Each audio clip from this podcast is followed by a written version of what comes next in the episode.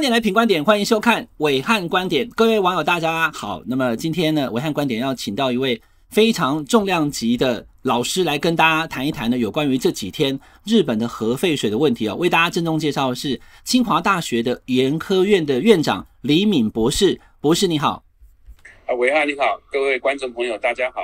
是老师好，老师，因为呃，我们知道这几天呢、有关于这个日本的这个呃福岛核能电厂它的废水要排进大海这个事情，引起大家很多的讨论哈、那呃，今天很高兴可以跟老师做个视讯，我现在人在台北，老师在新竹哈、请老师跟大家谈一谈哈、到底什么是核废水？我相信很多的网友看了这两天的报纸还搞不清楚什么是核废水。好，我想这个核废水哈。基本上，这个废水的产生是因为日本福岛电厂那个特殊的地质的一个状况。OK，它那个电厂的所在位置，它有地下水，那个地下水呢会流到已经这个已经发生事故的那个机组的建筑里面去，所以会接触到那个里面有一些放射性物质，然后那个再从那放射性物质那边呢涌出来。日本呢做了很多的事情，阻挡这个这些地下水进入它受损的这个反应器，那也做了很多事情，防止这些水会渗到海洋里面去，都把它挡起来。那可是水一直在那地方，所以它必须要把它抽出来。所以抽出来之后，就构成了所谓的被污染的水，哈，被污染的水。那这被污染的水里面呢？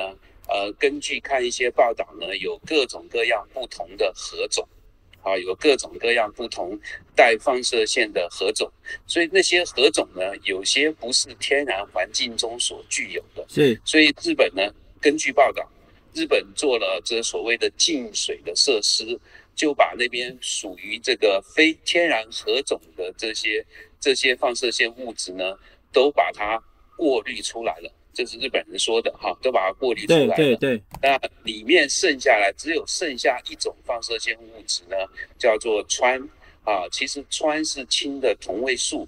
所谓是同位素呢，就是说它的化性跟氢是一样的。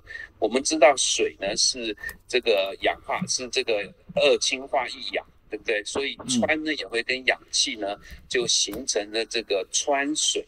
所以在那个在那所谓的受污染的水里面呢，就有一些是川水，对啊。那这些川水呢，因为它的化学的性质跟水是一模一样的，是，所以没有办法透过过滤或者透过一些吸附的程序呢，把它分离，所以就一直留在那个水里面。那日本人呢，那时候呢，他就。没有把这个水呢直接排放到海里面去，所以就用一个一个桶子呢把它存起来，对，就成了现在说它的储存的设施不够了，它必须解决。所以严格上讲起来，它所谓的废水就是一般的核能电厂在运转的时候不会产生。好，再来，这个会产生这样的废水，完全是因为福岛。福岛电厂它特殊的一个地质的状况才产生的。嗯，那所以老师，那你刚刚讲的这个事情，就是说福岛的这个它现在的核废水含川的这个含川水，跟我们因为现在看到日本政府也在讲，你们台湾也排啊，台湾有核一、核二、核三，你们也排含川的水到大海当中，为什么日本不能排？这个事情要怎么说明呢？呃，我想首首先讲一件事情哈，你一个反应器在运转的时候。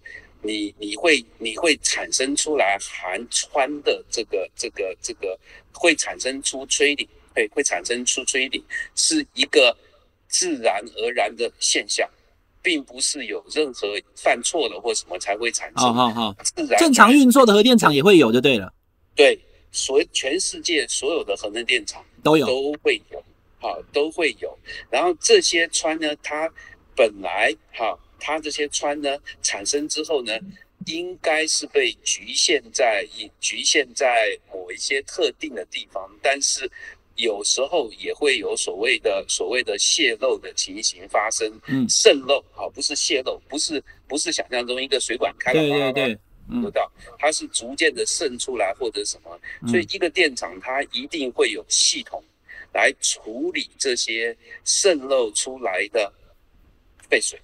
OK，同样的那些废水也是要把里面不把里面一些放射性物质给过滤掉，那最后剩下来的还是氚，它没有办法分离，所以就是排放到外界的环境。这东西都是要接受法规管制单位监督的，是，所以每一年呢都会有一个报告，说我每年排放的总量是多少，然后我排放的时候的浓度是多少，那法规管制单位就会来看，哎，呃，我看你排放的记录，哎，有没有超过，嗯嗯、有没有超，不要讲超过标准哈，甚至某种程度它只要达到标准的百分之多少。法规管制单位就开始来关心了，哎，为什么变得比较多了？有什么原因？是不是需要改善？所以这样的事情，全世界的核能电厂都在做。韩国、日本、台湾、中国大陆、美国，只要有核能电厂，啊，都会有。老师，我这样问好了，也就是说，这个在安全值或者所谓在国际原子能总署的标准值以下的川水。全世界各国的核能电厂都把这个水排进大海，都排进大海。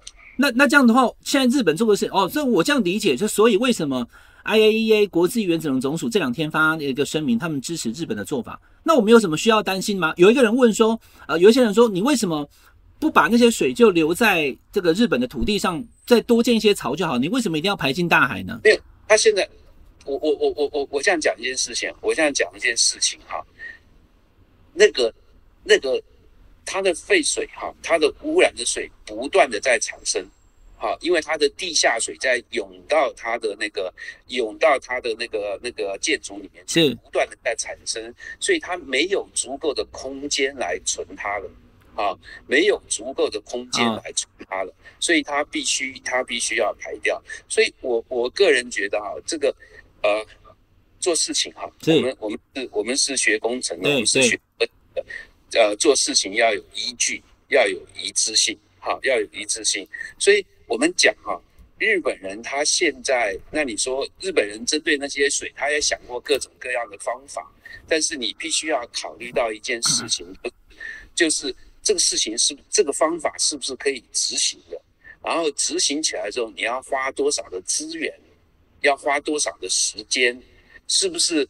是不是值得那样做？那你把它直接排放到海水里面去，海水有那么大的一个体积，嗯，会稀释，会把它整个稀释掉。嗯，那可能还有一个问题要要要要要厘清的就是，当你排放到海水，你说稀释掉，对，可是呢，有一些生物呢，它可能会啊，我的生物会。游到那个地方去，浮游生物会接触到这个川水，所以变成浮游生物的一部分。然后小鱼吃浮游生物，大鱼在吃小鱼。对啊，在鱼的身体里就累积了非常多的 trading 啊，那个 trading 呢，然后人又把它吃掉。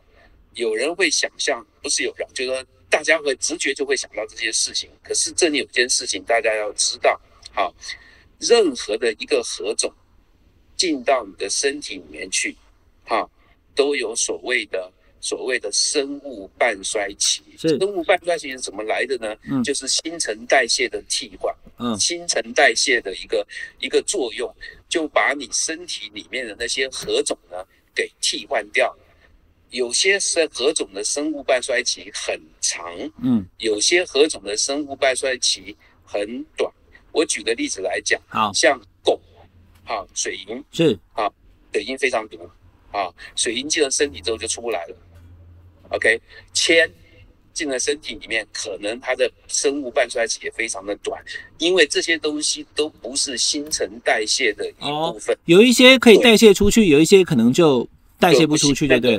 对，各位知道你每天要喝多少水，所以那水喝进去之后，你那些水喝进去的那些水分子。有些就停留在你的身体里面，变成你细胞的一部分。嗯，那替代了你原来细胞里面的水分子，那些细胞水分子呢，被出来之后经过肾脏被排掉。Okay. 所以这就是所谓的新新陈代谢。那崔林这样的一个原子核，你要去查它查它的所谓的生物半衰期的话，你可能会看到一些不同的数字，因为可能是不同的呃。不同的生物，它的生物半衰期会不一样。那我昨天有看，我有看到一天的哈。一天呐、啊？等一下，老师，你的意思是说也有看到说是十天的，是吃好？那我这样问好了，如果吃到了就是喝到了含氚的水的话，你说生物半衰期是一天，那也就是说，假设是一天的话，因为我我因为抱歉哈，我我原来的专长也不是学啊，对，是是是，哎哎，可是我我的 basic training，我对这些有有一定的认知是是。所以昨天这个时候我就上网去查，那我有看到一个数字是一天的，对啊，好，好。那后来我再查一查，我有看到一个数字是十天的，是，不一天跟十天差很远哈。对，可是真正想起来十天都不算长。对呀，对呀，都日常很短哈。十天跟一天虽虽然差了十倍，跟老师你要跟大家讲，半衰期的意思是说我那个量一天过后就剩一半就对了，是不是？对，哦，假设一天的话，一天过后就一半，两天就变成四分之一，所以。我我现在描述一下事情，看看大家能不能体会到。如果我生活在一个环境，二十四小时都生活在那里，OK，那个环境里面呢，它的川水的浓度就是比较高。对，好，所以到最后呢，我的身体里面川的浓度就会跟外界川的浓度呢达到一个平衡，因为你排掉又吃进来嘛。嗯嗯，对不对？你排掉又吃进来，那是说，如果我的环境之中就是一个川的浓度比较高，我那边待二十四个小时，甚至待得更久，所以我身体会跟它达到一个平衡，我的酸的我的氚的浓度就会比较高。嗯，这个时候，如果一个鱼一直生活在一个氚的浓度比较高的一个环境，对对，一直生活在那里。OK，那这个鱼它的氚的浓度，身体里面氚的浓度会变高。嗯，可是一个鱼如果是在大海里面到处游，那大海里面氚的浓度啊不会都是那么高，因为会被稀释。是，所以当你说有没有可能被这鱼，然后把它吃大鱼吃小鱼都累积到它身体里面去，不会的。所以穿的你要排放的标准。穿的这个标准是蛮高的哈，嗯，那我们也看到一些数字哈，IAEA 那边有讲一些数字哈，是，那是一般的排放标准呢，一公升里面可以有六万贝克，一公升六万贝克，六万贝克是什么意思呢？这一公升的水每秒钟会放出六万个贝塔 particle，就叫六万贝克，一秒钟放出六万哈。各位哈，不要觉得六万是很大的一个数字啊。各各位各位大概可能国中时都学过哈，我们一摩尔的里面有多少分子？嗯，一摩尔有六点零二乘以十的二十三次方的分子，所以我们讲一克的水是哈，一克这十八克的水好不好？里面有多少水分子呢？是零点六兆兆，两个兆。所以，那你看到你那你看到这六万的时候，你就觉得说这个数字不是大家想象的那么大。好，所以一般讲释放的标准是六万。再讲一个数字是，WHO 说了，这一公升里面的水如果含有一万个贝克的氚的话，嗯，那个水是可以喝的。一万贝克就可以喝了，是不是？就可以喝的。哦哦哦。它是怎么算出来的？它完全是从剂量的观点来看。哦，你公升的水，你有一万贝克，你把它喝进去了，再考虑它的生物半衰期，它会在你身体待多久，然后考虑它的放射性的半衰期，它可以计算说是是啊，这些水会对你造成剂量多少？那个剂量呢，我们在对剂量呢设一个可接受的标准。所以你一千一万贝克的水是可以喝的。那日本人现在他排出去的水承诺，他承诺是一千五百贝克，一千五。啊，一千五比可以喝的水的只有七分之一，所以那个穿的本身不会是任何的问题，啊，我认为比较重要的是什么？日本人说了，说那个水呢，通通过滤的很干净。里面只有穿，没有其他的。对对对对对对，对不对？所以这个事情要证明，因为如果它还有其他的核核种出去的话，那些核种可能在自然界是比较相对来讲是更少。嗯嗯。那那些核种可能它的生物搬出来其实更长。对对对对对。确认的应该是这个。你日本人说我用了过滤的设施，呃，对了，他们所用多他们用的过滤的设施叫 ALPS，那个是国际上公认啊非常有效的过滤的方法，所以重点应该是去看他们排出去的水。是不是真的有这么低就对了？哦，OK OK，好，老师，我我做一个简单的一个呃的小小的结论，就我刚刚听老师这样讲以后，看老师听我这样讲，看对不对？老师的意思是说，呃，国际原子能总署是同意每公升六万贝克以下的穿含氚的这个水，它就能排到大海，对不对？六万贝克，那 WHO 是说一万贝克每公升一万贝克以下的水就能喝。那现在日本是承诺说，它要把它处理到一千五百贝克以下，那比那个原子能总署的标准还要更严格四十倍，哎，对不对？对，哦，所以就简单讲，如果以日本讲的时候，日本如果真的有说到有做到的话，这个氚基本上我们不用太担心就对了。但是您刚刚讲说，那他得真的做到只有只有氚，而且氚这么低才行，就是好啊。老师这样一讲，我们就清楚了哈。所以我就能够理解，观众朋友现在应该也就听老师这样说明就懂，为什么国际原子能总署会同意日本这么做。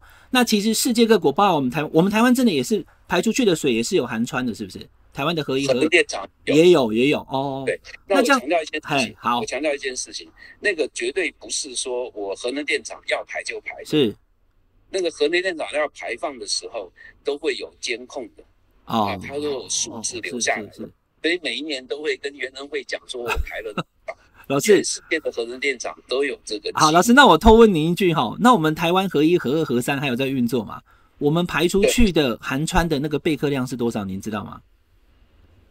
可能都是以以以累积量哈，哦，以的累积量哈。那个都是以兆为单位，是，那这那个是总量啊。我讲每公升是多少贝克，知道吗？呃，每公升是多少贝克？我不，反正就是六万以下就对了嘛，对不对？啊，一定要在六万以下就对了。那那可能比六万低很多很多啊。原能会是这样啊，是，任何管制单位都这样。我法规规定你是六万，可是你今天排出去的时候，我会设一个管制标准。是。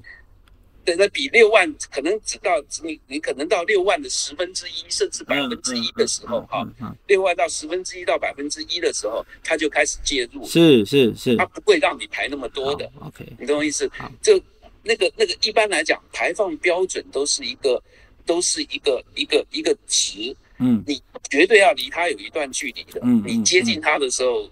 法规管制单位就来就来就就来定你。嗯嗯，，OK，好，今天跟老师视讯哦，老师也跟大家讲了很多相关的这些讯息哦。听完老师的说明之后呢，其实我相信大家应该呃比较没有那么担心了哈。就是如果日本真的有做到他所宣称的，他所有的辐射值他都处理完了，但不能处理的氚呢，也要降到标准以下。如果是这样的话，老师的意思就是，我们就不用太担心，包含那些鱼货都不用说担心吃到身体里面去的危险。但是得确定日本真的有说到做到降这么低。老师，你的意思是这样子嘛？对不对？对。好，今天非常谢谢这个李敏院长来跟大家呃谈这个话题哦。大家可以上网 Google 一下哈、李敏院长是麻省理工学院的核工博士，是我们国内的核能权威跟专家，所以今天很荣幸能够请教到。李院长，下次如果还有相关的议题的时候，我们再跟院长做请教。好，那先跟院长说再见，谢谢院长，谢谢院长，也请大家持续订阅我们的品观点 YouTube 频道。今天的武汉观点就到这边喽，跟大家说再见，拜拜。